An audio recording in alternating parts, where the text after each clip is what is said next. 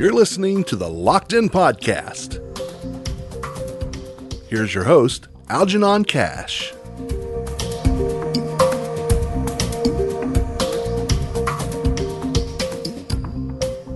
I'm Algenon Cash, and you're locked in. We've got a really special episode for you today. Got a special guest joining us. Um, we are celebrating Valentine's Day, and I've got to stop for just a moment and make sure you know. Um, got to see my East Carolina sweatshirt. I went and spent the weekend with my daughter. Um, she's down at ECU, and this was my Valentine's Day gift. And so I definitely wanted to wear it for the show today. Um, and as we enter the political season, there's someone else that wants to feel the love from North Carolina voters, and that is Governor Pat McCrory. Um, here in recent months, has declared that he is an official candidate uh, for the United States Senate. So he is in it to win it, as they would say. Um, Governor McCrory, you may not remember the last time you and I talked, you were actually interviewing me on your radio show. Um, so I have to start. My first question is, why did you want to get back in politics? Uh, while I was standing on the sidelines for the last four years doing a very successful radio show, we'd gotten to number one in morning Charlotte, not just talk radio, but all radio. While I was standing on the sidelines, the first thing that made me uh, get back in was when we started paying people more to work. I'm sorry, more not to work than to work. Uh, there's no excuse for it. And that's the exact opposite what I did in 2013 when I became governor at a time when we had the fourth highest unemployment rate in the country. A lot of employers said, I got jobs, but no one will take them because the unemployment compensation is one of the highest in the country in North Carolina. So I lowered the unemployment compensation to the outrage of many of the far left uh, to what Tennessee, South Carolina, and Virginia were paying. And three months later, we had the largest drop in unemployment in the United States of America. And, you know, of course, I had a lot of uh, protesters against me, Reverend Barber and the liberal left and the Soros groups came to Moral Mondays, and that's where it all started. Is when I reduced unemployment, but I paid off a 2.2 billion dollar debt doing that to the federal government, and as a result, uh, things change. And the current governor is not in debt because of those tough decisions we made in uh, 2013. But when um, both Republicans and Democrats agreed that we'd start paying people 30, 35, 40,000 dollars a year not to work, and we had all these jobs. I went, that's it. I can't stand on the sidelines any longer because I've done this. I've done this. And we need more people who've actually accomplished things than people who would just talk about things.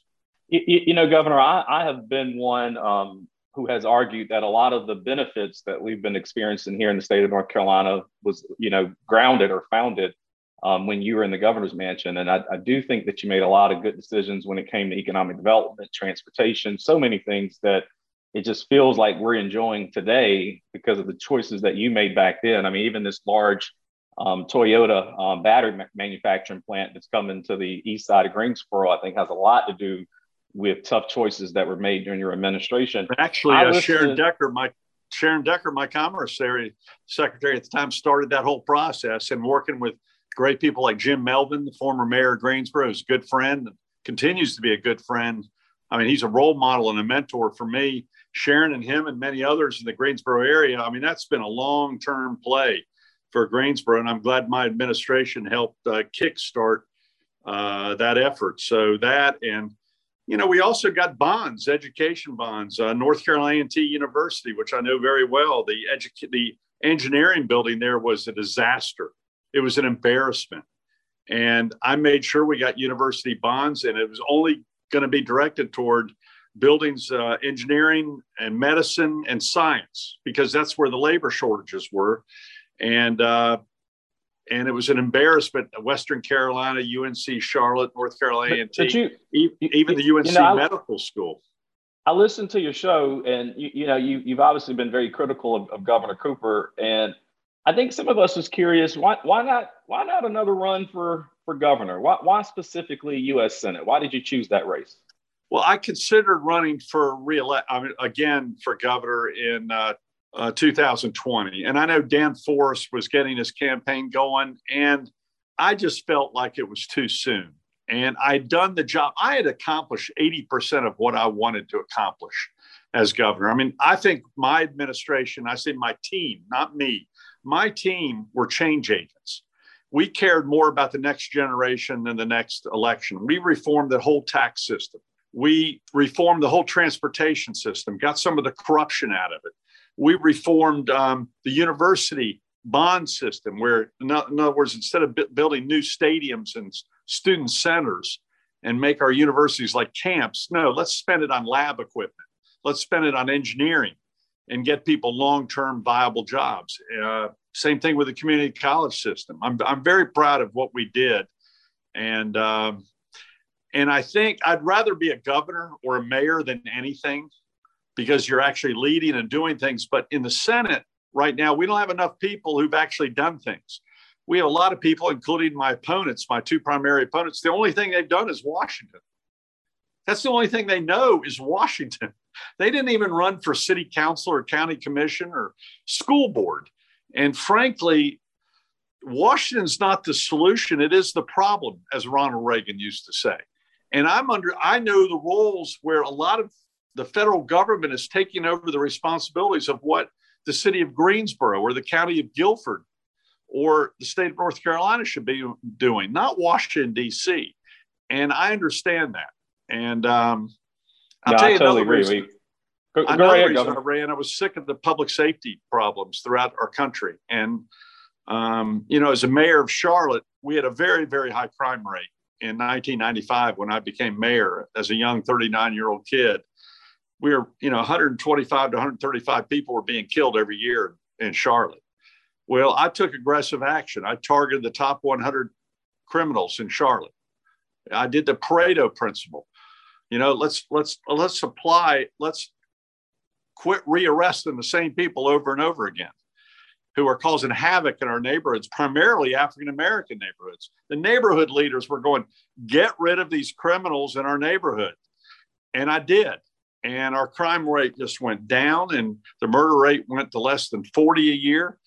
Now, sadly, we're doing the exact same things we did in the 90s. We're just letting the criminal element again take over many of our neighborhoods. And I'm saddened by it. So I'm going to bring that experience to Washington, D.C., which frankly, I don't think my major two opponents can do.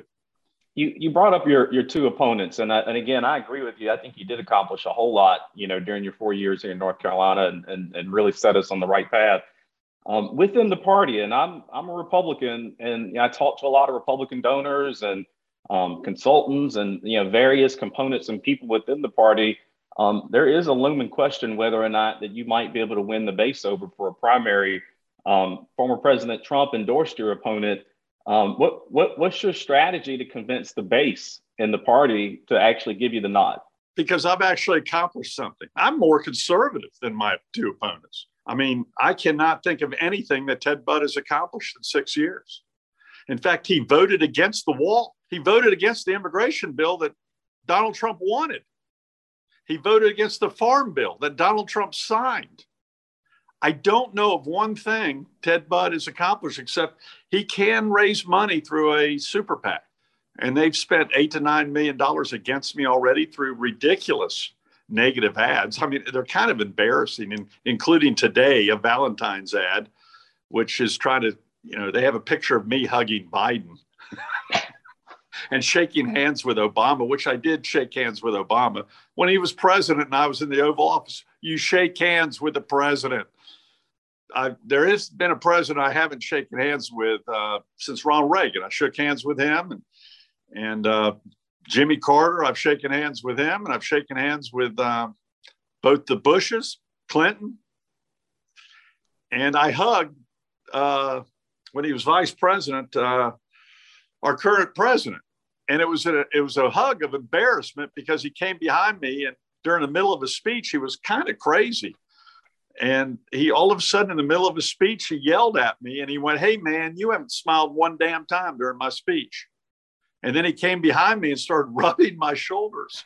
And I'm, it's like 500 people in the audience, and I'm at the head table. This, the vice president of the United States is rubbing my shoulder. So I got up and hugged him just to get him off me. And that's the picture now that the, um, That's being circulated. Yeah. that's being. It's, just, looking, it's it's just a sad commentary on what, I, I uh, was reading.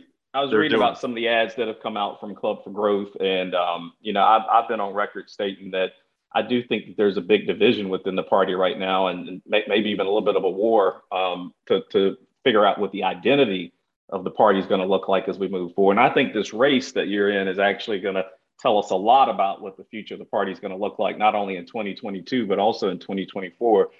Um, when the primary happens, if you're successful, if you do get the nod from the party, um, the next thing you have to be able to do is unify the party ahead of November. Uh, what's your strategy to do that to make sure you can take out Cheri Beasley? Well, we're running against uh, the policies of Biden, Harris, Schumer, and Pelosi.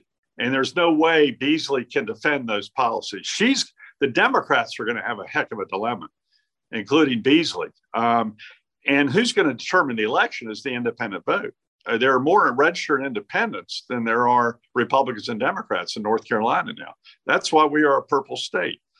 And um, I, I, there's no doubt, I think my independence in the primary gives me a more powerful stance in the general election to get that independent vote. And I don't think there's as much a division in the Republican primary as we think. It may be a division about the personality of our past president, who I supported his policies, but I don't think there's a lot of division about the policies of the hmm. Trump administration.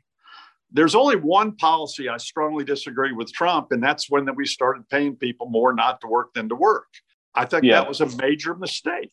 At the I, very I, I, end of the administration, he spent a lot of money that I think was wasted money. But that that was it. His foreign policy, his immigration policy, his tax policy was dead on. So when we get to the general election, I think the debate's going to be about policy more than personality if we plan to win this. The Democrats want to make it about a personality. That's why they keep bringing it up. And uh, I, I, I, like what you're saying, Governor. And I, I really, you, you just zeroed in on something that I want my audience to make sure they catch because I, I 100% agree with you. I don't think that there's a lot of division about the policies. I've never thought about it that way until you said it. Um, but it is just a lot of personality differences and, and what people are gravitating towards regarding personality. I, I think that's a really great observation. I, I want to get in at least a couple more questions before I got to lose you. I know you're a busy guy. You you got a lot of lot of important people you, to talk you, to. I'll help you any way um, you can. You, it, you know, um, you you talk about the money that's in politics. You talk about the tax ads that you you've already experienced. I was actually reading about some today as I was preparing for this conversation. Um, Cheri Beasley has outraised um, Republicans two to one. I, I, I, think she she may be raising as much as the whole Republican field is combined. I've heard that you know this race could get upwards of four hundred million dollars, um, just just because of the historical nature and the potential opportunity to, to elect an African American to the Senate. So we, you, you know the left is going to come out very strong. How, how do we get to a point where, where we start making decisions in this country, not particularly based on who has the most money, but who has the, the greatest and best ideas? It, it feels like money has completely hijacked our entire political system. It has on both sides of the aisle. And in fact, we're having a debate in two weeks. And four candidates were invited, and yet nine or 10 people are running for the US Senate. And in fact, a, a, a guy named Ken Harper, who I'd never met before out of High Point, an African American male is running. I met him in Monroe the other day, and I was, wow, this guy's pretty impressive. I don't think, I wish he would have jumped right up to the Senate. We have too many people want to jump right to the Senate. Uh, same thing with an another young military person who's running. She uh, she's good, and she's going to be in the debate only because she got someone to give her uh, her super PAC a million dollars. Hmm. That shouldn't be the qualification to get in the debate on how much money you can raise at the very outset. But the political pundits and the media measure you by how much money you raise. And frankly, Ted Budd, I don't think he'd even be in the race if it weren't for uh, a pro China, uh, anti farmer super PAC called the Club for Growth out of Washington, D.C. I mean, they are running his campaign outside of his campaign, and it's all negative toward me. And it's it is a sad commentary. And Beasley is Soros money is going to be unbelievable with Beasley. You're you're dead right. So Beasley sitting on the sidelines, they've cleared the field, while we have this internal fight um, with the Washington interest group trying to buy the campaign. Actually, he's trying to they're trying to buy the campaign for Budd at a pretty cheap price for the primary. So you it's going to be interesting to see if we're. I think our voters are smarter than that. I don't. This seat should not be for sale. The Senate seat in North Carolina should not be for sale, especially from an outside Washington group trying to buy it for uh, Mr. Budd. You know, I, I, read a report over the weekend. Um, Senator McConnell has declared that he's stepping out to support candidates that are not endorsed by President Trump. Have you have you heard from Senator McConnell at all? I have. Well, I've met with Senator McConnell, and I have a good relationship with Senator McConnell. And and by the way, I agree with Senator McConnell's statement last week, which maybe would irritate quote the base, but I disagree because I don't know of any Republican who agrees with violence against police officers and the destruction of property. If they are, I don't, they're not my Republican Party. And I spoke very strongly against the violence in Portland and Seattle and Chicago and Charlotte, my own city, where I had to call the National Guard in 2016 against Antifa. I did not hesitate because they were destroying property and they were attacking our police. That's inexcusable. And I always said Republicans don't do that, Democrats do that. Well, sadly, Republicans did do that. And it's inexcusable, and we got to call it out. And I'm not going to hold back from that. If you attack a police officer or try to destroy property, whether it be government property or a restaurant window, you're not, you're not, you're not following the Constitution. The Constitution says peaceful assembly. Peaceful assembly. It's brilliant. Our founders were brilliant, weren't they? Who, yeah. who came up with the word peaceful assembly? Yeah. That to me is very important. Um, well, and I, I grew I, up about that. I, Martin Luther King us, was peaceful assembly.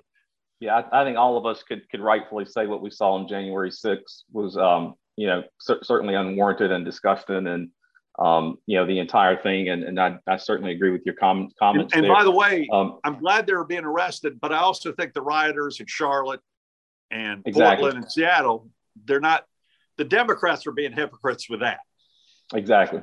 Nancy Pelosi's no. a hypocrite when it comes to calling out Antifa. They're they're they're anarchists.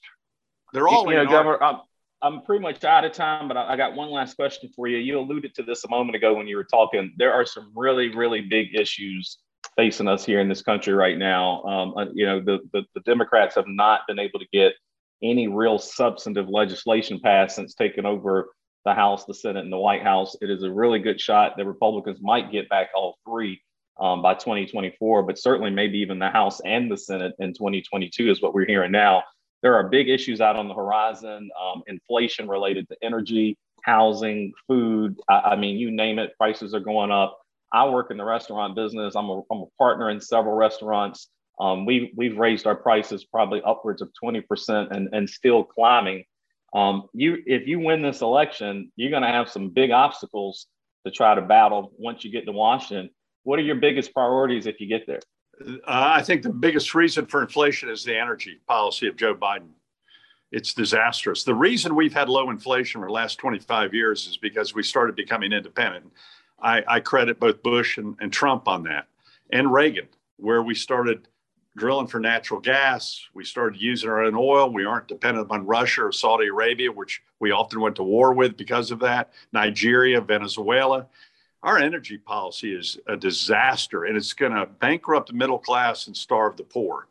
So I, I firmly believe your restaurant prices, the main instigator of the prices going up started with energy. And then the second one was labor when we gave away all the free money.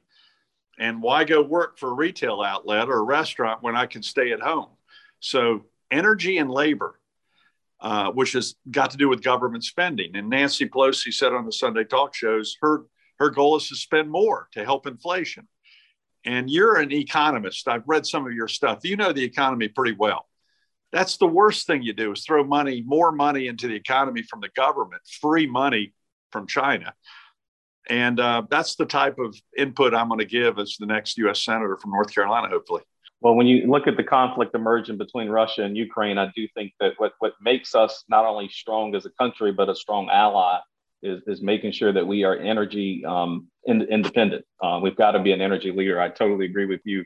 And we've, we've got to figure out a way to get these prices down because I, I like to remind folks that um, you, you, know, when energy prices shoot up at the pump, um, when, when the, the, price of electricity goes up, a lot of times it is disadvantaged minority families who are paying a higher discretionary piece of their income to try to keep it all going. And, and so it, it becomes very imperative that we do something about it. I also want to encourage my audience as I get ready to wrap up. There's a new report that came out um, over the weekend talking about Hillary Clinton and her attorneys um, spying on the Trump campaign um, pri- prior to 2016 while he was a candidate.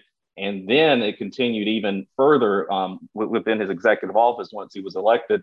I was on record saying that the president could be telling the truth about this. Many of you thought I wasn't. So I would encourage you to go read that report that came out. I agree. The, I, I agree. And, and, and, it, it better notice the mainstream media is ignoring it.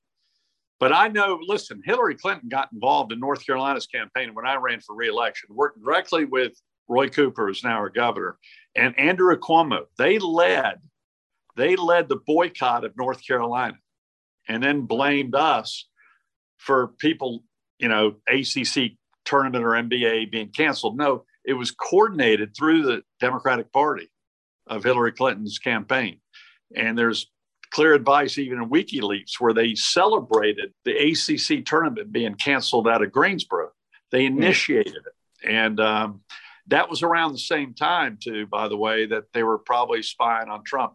Um, they've got some smart people around. Elias, they're uh, the guy who um, challenges all the election districts in all the state, including right here in North Carolina. Listen, they've got some smart people out there. And that's why our election is delayed. And we as Republicans better start getting election law lawyers. I'm a big Giuliani fan, but he's not an election law lawyer. Yeah. Yeah. Yeah, we got, we got, got to have the right people on the case. that, that, that's for sure. But again, I encourage people to read that report, the Durham report Absolutely. that just came out. I would also encourage. I think Dunn is it Dunn? Is that his name? Dunn? I thought it was Durham, but I, Durham. I'm I, sorry, Durham. Yeah, it's Durham. Yeah, I thought it was I, Durham. Okay. But um, yeah, and then I would also encourage, encourage, my audience go learn more about Pat McCrory, former Governor Pat McCrory. You can go check out his website, learn more about his platform. He is asking for your vote. Um, if you're a Republican, certainly you'll have a chance to. You'll see him on the ballot in May if we do have a primary in May and it doesn't get pushed back further. And he's hoping that he gets past the primary and that you'll have an opportunity to see him in the general. So I encourage you to go. We need to get everyone out to vote. 30, it takes 30%. We're doing well in the polls right now, despite all the negative ads if the negative ads were correct, I wouldn't mind them, but the negative ads are deceitful. And that's not the Republican Party. So um, I'm looking forward to it. And I congratulate you on your podcast. Uh, it's good seeing you again. Thank you. It's good to see you. It's good to be on this side, um, asking questions instead of receiving them. So it's, it's really good. And I hope, hope that we can um, obviously get you back on, you know, regardless of what may happen in May. We would love for you to come back in. You call call me anytime. And uh, you know, I grew up in Greensboro, went to Ragsdale High School. That's where I learned my values, and uh, it's an area very close to my heart. Well, Governor, we appreciate that. To my audience, uh, make sure you always stay tuned to WTOB. That's where Locked In broadcast every Sunday morning, also on WCOG.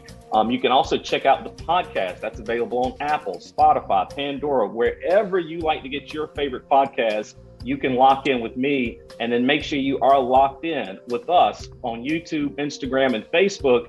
Until next time, y'all stay locked in.